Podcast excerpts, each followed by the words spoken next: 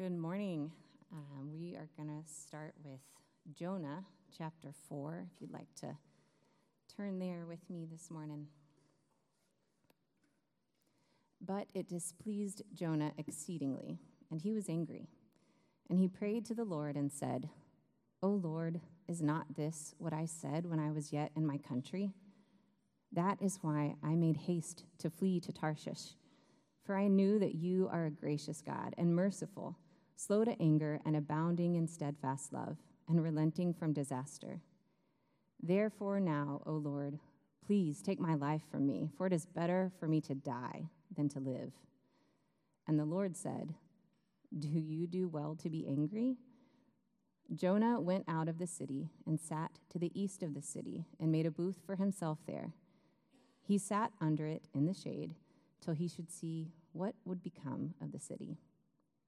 Now the Lord God appointed a plant and made it come up over Jonah, that it might be a shade over his head, to save him from his discomfort.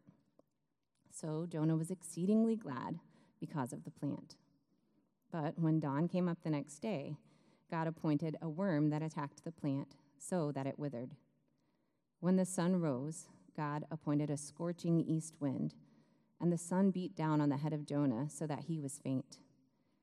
And he asked that he might die, and said, It is better for me to die than to live. But God said to Jonah, Do you do well to be angry for the plant? And he said, Yes, I do well to be angry, angry enough to die. And the Lord said, You pity the plant for which you did not labor, nor did you make it grow, which came into being in a night and perished in a night. And should not I pity Nineveh? that great city, in which there are more than 120,000 persons who do not know their right hand from their left, and also much cattle? This is the word of the Lord. Let's pray together and we'll, we'll jump into the book of Jonah. Uh, Father God, we thank you for your word, uh, particularly uh, the book of Jonah. God, we ask that your spirit would work powerfully through the life of Jonah. God, that we would see your relentless love and mercy. God, that we would be moved to examine our hearts and convicted of, of sin, and that we, we would be encouraged just by your unwavering faithfulness, even when we are faithless. God, move powerfully in our midst and make us people after your own heart. In your name we pray. Amen. All right. Well, we talked a little bit about hero stories last week, and that got me thinking this week about movies. And my guess is that if you have a refined, artistic movie palette, you probably like this last chapter of Jonah. This post epic repentance temper tantrum, the end leaving you with more questions than answers, but then also making you kind of introspective about your own life. This last chapter is oddly and frustratingly realistic. But if I'm being honest, I don't watch movies because I want a taste of real life. I just, I don't. That is not entertaining to me at all because I taste real life every day. I taste it all the time. If I'm going to spend two hours sitting in front, of, uh, in front of a television, I want the hero to win. I want all the loose ends tied up. I don't want real life. I, I watch movies to get a reprieve from real life.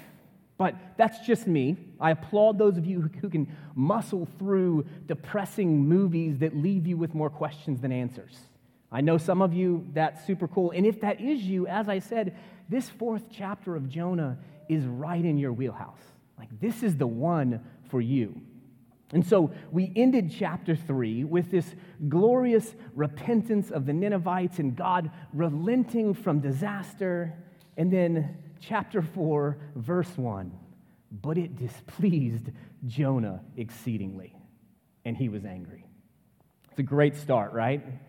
And before we dive into this discourse between Jonah and God, I really want to throw Jonah a bone a little bit. I want to talk about the history of Nineveh just to give some context for Jonah's reaction. The history of Nineveh is really a long string of violence and rebellion against God. Back in, in Genesis, we read about a man named Nimrod, right? You can laugh. His name was Nimrod.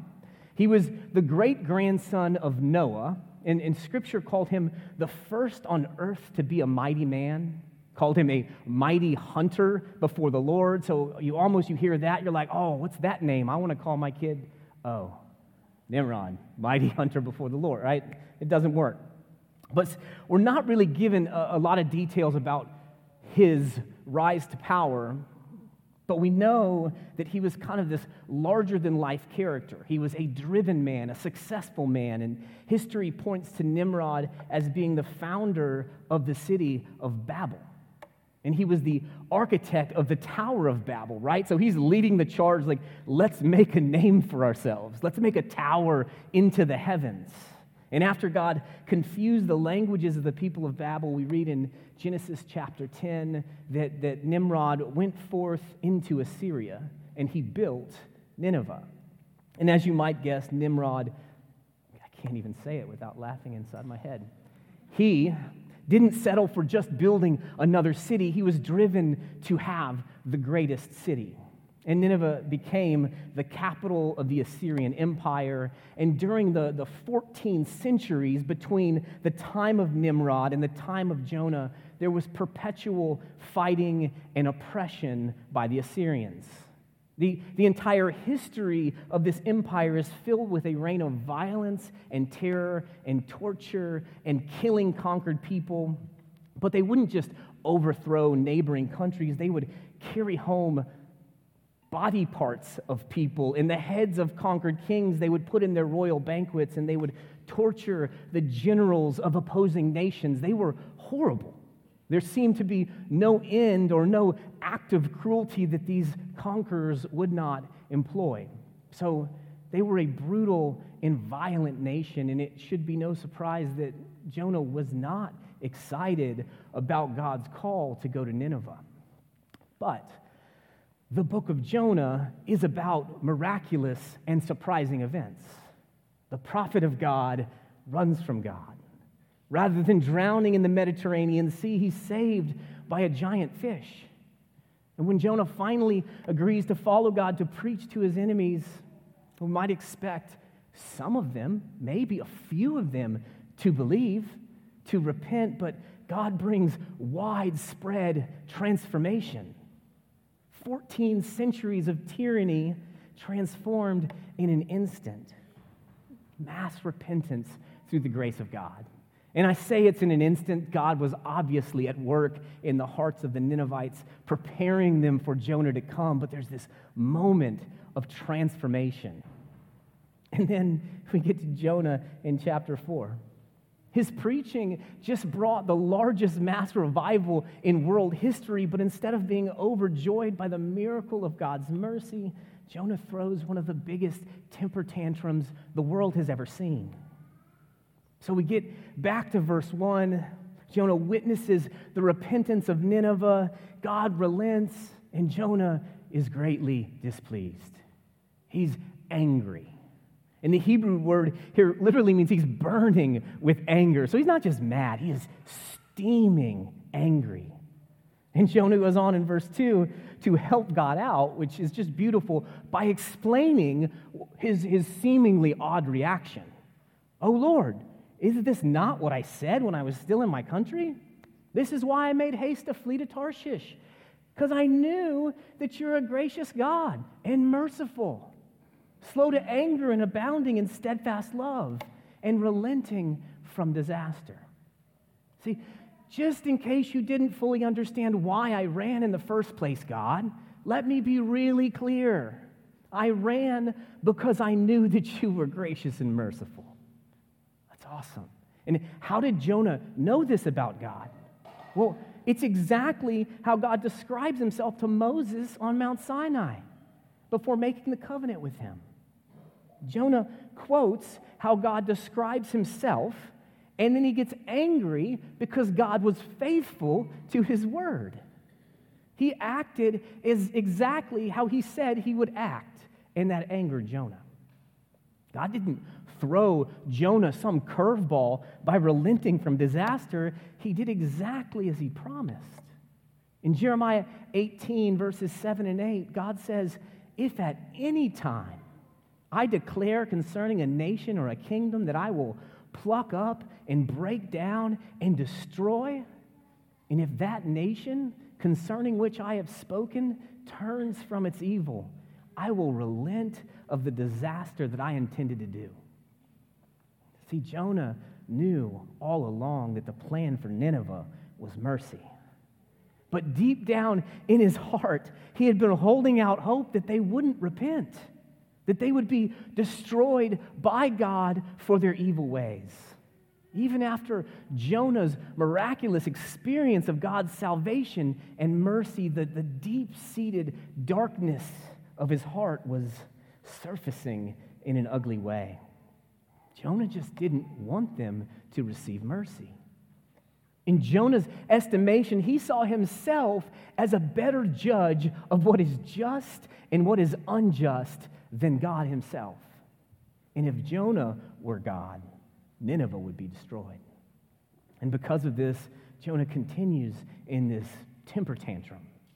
Therefore, O Lord, please take my life from me, for it is better for me to die than to live. It's as though Jonah is back on the boat.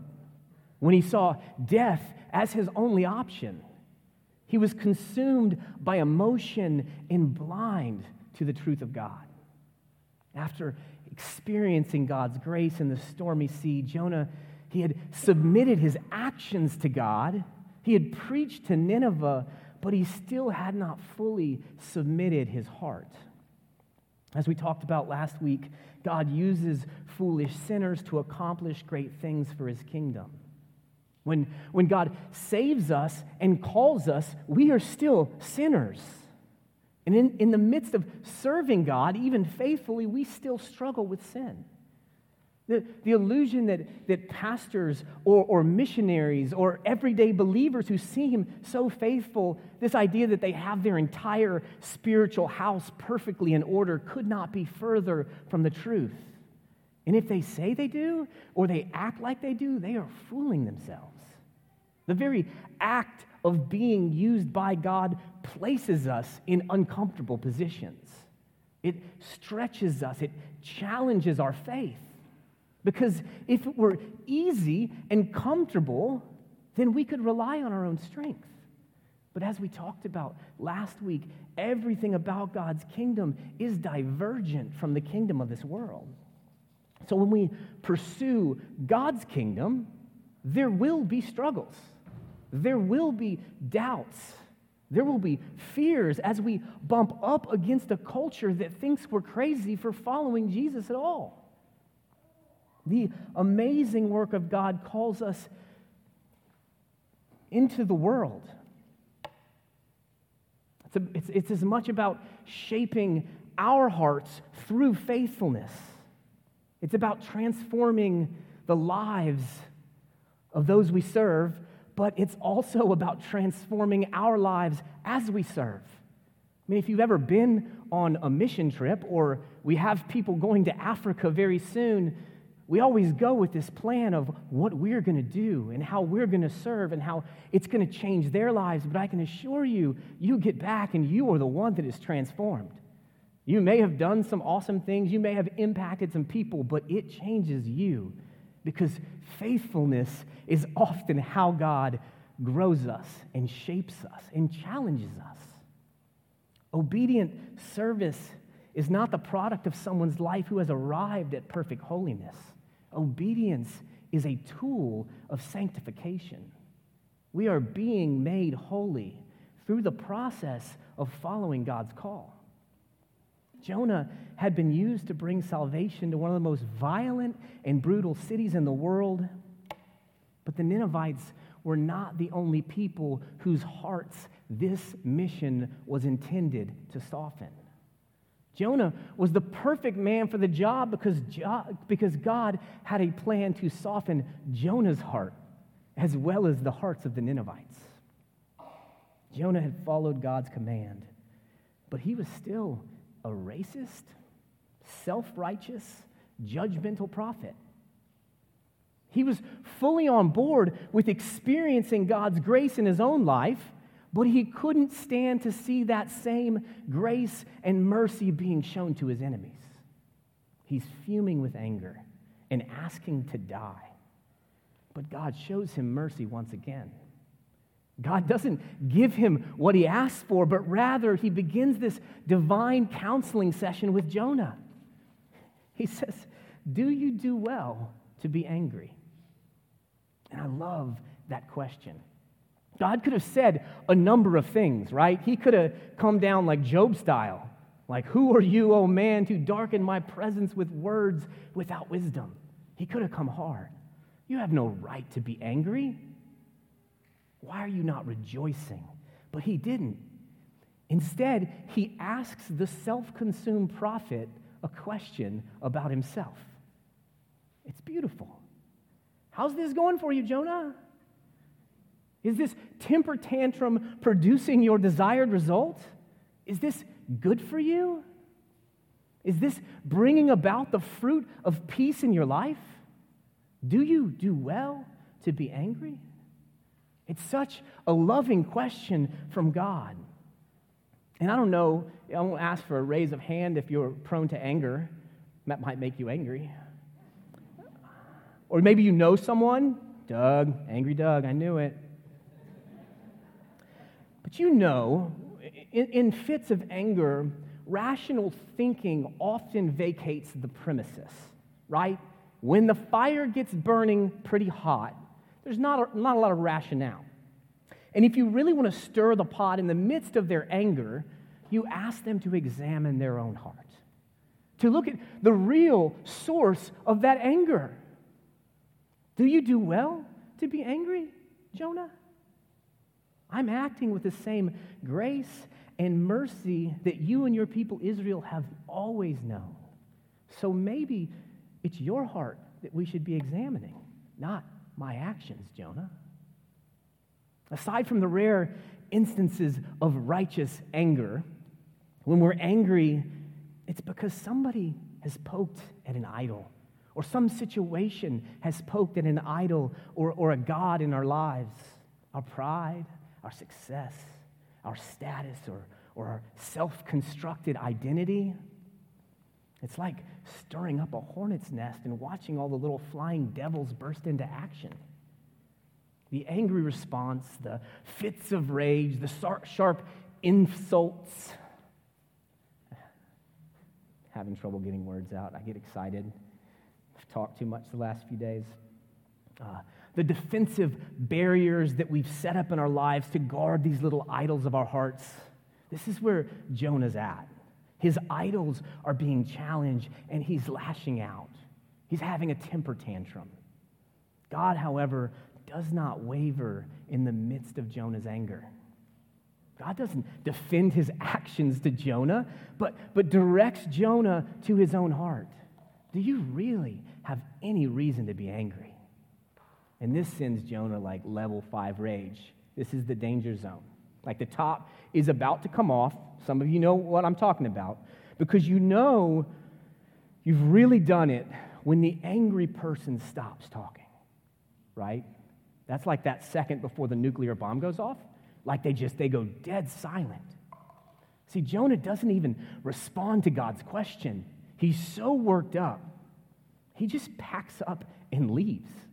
He went to the east side of the city, he built a little booth, a little shelter, and he sits in the desert to wait and see what happens. And it's interesting that Jonah went and sat on the east side of the city because you may remember from Genesis when Adam and Eve were banished from the garden, they were sent to the east. And Cain, after killing his brother and being cursed by God, went away from the presence of the Lord. He settled in the land of Nod, east of Eden. Now, Jonah was leaving the city of Nineveh, the place where God was working his wondrous mercy, and he sat in the solitude of the desert, east of God's grace right? Was there nowhere for Jonah to stay in the city? Would the people of Nineveh not have shown Jonah like grace and, and praised him and blessed him as the messenger of salvation for the city. They had to be feasting and celebrating their salvation. But Jonah was alone in the desert sulking.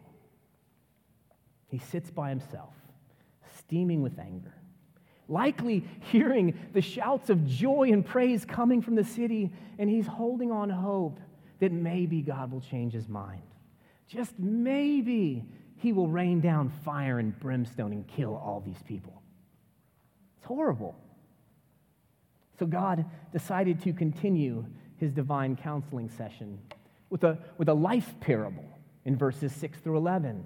God appoints this plant to grow up over Jonah, to give him shade over his large head, to save him from his discomfort. And Jonah was exceedingly glad for this plant.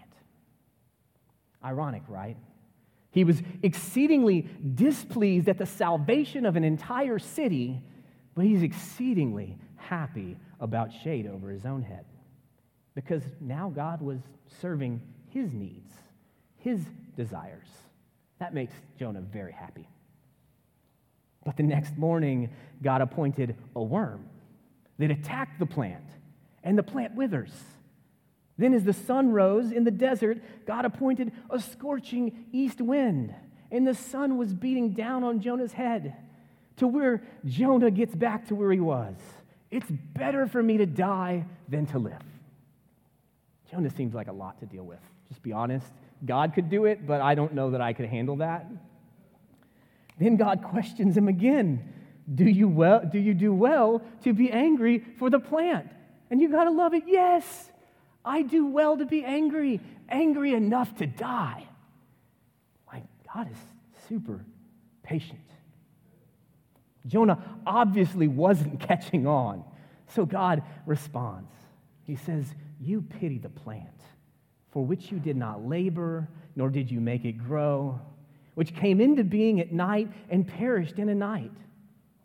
And should I not pity Nineveh, that great city in which there are more than 120,000 persons who do not know their right hand from their left? And there's a bunch of cows. Don't know. There's cows there too. I don't know. It's weird. They only had cows in Nineveh, and they really loved them. and this is the end of the book, right? And there were cows. Right? Go be introspective on that. God's like, Jonah, you're a selfish man. You loved this plant, which you had nothing to do with. You didn't tend it or groom it or feed it, but you loved it because it benefited you. I created this plant, and I will determine whether this plant lives or dies. You can't see past yourself and your own pride to see the miracle I am working in Nineveh, a city I've known for 1,400 years. They've walked in darkness, slaves to sin, unable to, to distinguish between right and wrong. But I have opened their eyes. They've tasted the joy of salvation and sing praises to the one and only true God for the first time in history. There's only one blind fool left in Nineveh right now, Jonah, and that is you. So you tell me, Jonah, should I not pity this city? See, in Jonah's anger and pride, he had deemed himself judge as if righteousness and justice rested in his hands rather than God's. He may have lived a really religious life, but his heart was still dark. It was full of pride and anger and selfishness. And so, what we learn from Jonah here in chapter 4 is that it is possible to be faithful to God in our actions while harboring sin in our hearts. Jonah did exactly what God said, but his heart was still crippled by self consumption, by arrogance, by a lack of compassion. But I think that we kind of get where Jonah's coming from here, right? We, we all love to experience the grace of God in our lives. But when it comes to the lives of others, there there are times where we really prefer to see justice right? We want justice. I, I'm, I'm horrible about, about this. I love seeing people pulled over by the cops. I'll just be honest, it's a weird thing. Like when someone zooms by and I see those lights, I'm like, thank you, Jesus. But if I'm like in a hurry somewhere and I see a cop, it's like, oh Lord, no, you know, not me. I'm a righteous man. But like if I see you get pulled over, I'm probably like, woo woo, you know, cheering. And then I'm like, oh, sorry, Matt. I, yeah. So, so yeah, so a little Jonah esque there, just a little bit. But God is, He's calling us through Jonah to look inside of our own lives, like past our actions to the motivations of our heart. If we only love God's grace in our own lives and not in the lives of others, if we only love God's forgiveness for us, but we withhold it from others, then we don't actually love God. We just love what God does for us, which really means that we just love ourselves. And that's the American way, right? The solution to our heart problem is not a, a, few aspirin a day, it is a heart transplant. God is calling us through the story of Jonah to see the world as he sees it, to love people as he loves them, and to find our greatest joy in him and his plan of redemption in the world. The message of chapter 4 is not, will you submit your life to God, but will you submit your heart to God? God is persistent in grace towards Jonah, even though Jonah can't see it. God desires that Jonah would taste the joy of intimate fellowship with him and experience the love that moves hearts to compassion. And God desires the same for us that we would let go of our idols and our pride, the false treasures that lead us into fits of anger and selfishness, to stop putting our hope in our abilities or our status or our accomplishments or our bank accounts, to find our greatest joy in Him and His plan of redemption. He wants us to taste and see that He is good, that He is gracious and abounding in mercy. Jonah was so consumed by the Ninevite sin that he couldn't see the disgusting sin in his own heart. He was blind. And if we lose sight of our own sinfulness in our service to God, we can quickly become puffed up with judgment and pride. Jonah was still wiping the seaweed from his body after fleeing from God and being eaten by a whale. Yet he still looks down on the Ninevites with prideful arrogance. It's so easy to move out onto the mission field of life, to work and to serve and to do ministry with a prideful heart, as if those who we are serving are a project, as if their situation or their sin makes them less righteous than us. Maybe they live in a trailer.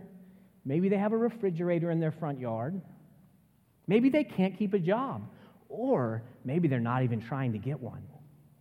Aren't I great for giving my one hour a month to help the poor, to help the needy at the mission or the shelter or the clinic? Or maybe they wear turbans, right? Thin ice here. Maybe some of them hate the U.S. Maybe some of them have bombed and terrorized our great nation. They're not civilized like we are. The world would be a better place if God would just wipe them off the map. Nineveh was a terrorist nation. They were brutal and they were violent, but they were made in the image of God. God knew them.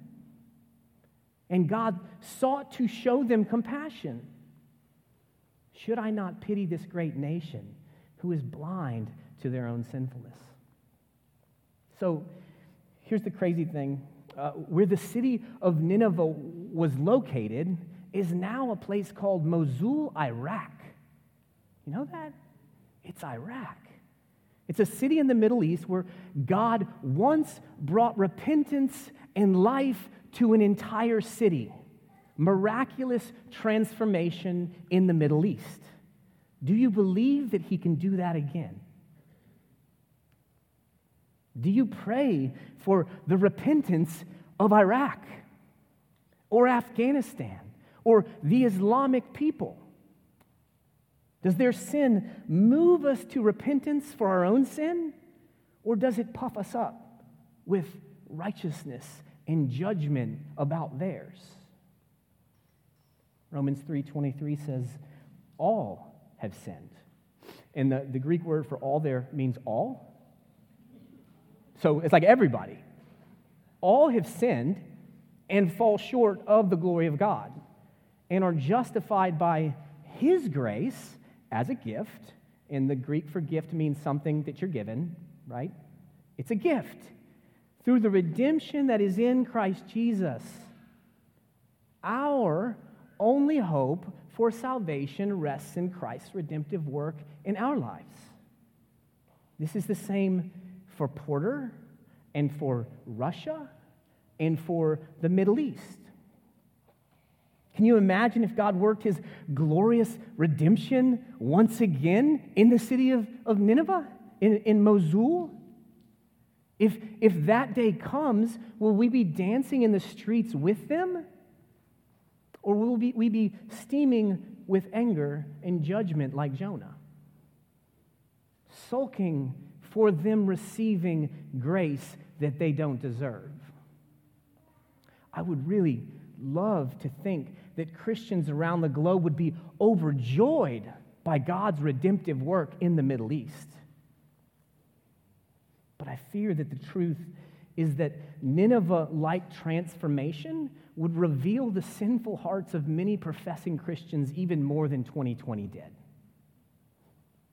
Just like it did with Jonah.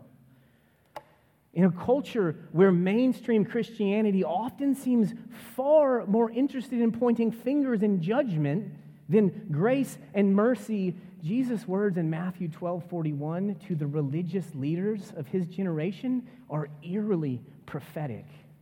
He says, The men of Nineveh will rise up at the judgment with this generation and condemn it, for they repented at the preaching of Jonah. And behold, something greater than Jonah is here. The Pharisees and the scribes of Jesus' day were experts at religion and they were experts at judging others, but they were void of grace. They knew a lot about God, but they did not know God. They did not understand His grace and His forgiveness and His love. The question we're left with from the book of Jonah is do we love people like God loves people? Are we blind to our own sin while sitting in judgment over other people's? Do we long for grace and compassion to transform the hearts of our enemies? As we read in Colossians 3 10 and 11, in God's family, there is no Greek or Jew, circumcised or uncircumcised, barbarian, Scythian, slave free, but Christ is all and in all. Global church, Christ is all and in all. Through Jesus, we have been given a new heart. A heart that beats for the redemptive work of God in this world. The God who sent Jesus Christ to die so that we might have life is a gracious and merciful God, slow to anger and abounding in steadfast love. And He is calling us to have the same heart, to be gracious and merciful, to proclaim the glory of God to our neighbors, to pray for the repentance of the nations and to celebrate the salvation of our enemies. If we're going to proclaim the gospel to this community and this world, we must pray that God would expand our hearts, so that we can see people as He sees people. That He would expose the deep rooted sin in our lives and lead us to repentance. My prayer is that we would be a community whose hearts are shaped through obedient service for the glory of God, knowing that we are imperfect vessels being made holy through the sanctifying work of Jesus in our lives. Let's pray together. Father God, that is our prayer. God, that your heart would be our heart. That through the power of the Holy Spirit at work in us, that you would chip away at the pride and the judgment, at the deep rooted sin in our flesh, and make us a people who see the depths of, of your mercy. Understand the mercy that you've extended to us, and a people who long and pray for others to experience that same mercy. God, make us a people who pray that the nations would know you, who pray for repentance and rejoice with you when it comes. To the praise of your glorious grace. Amen.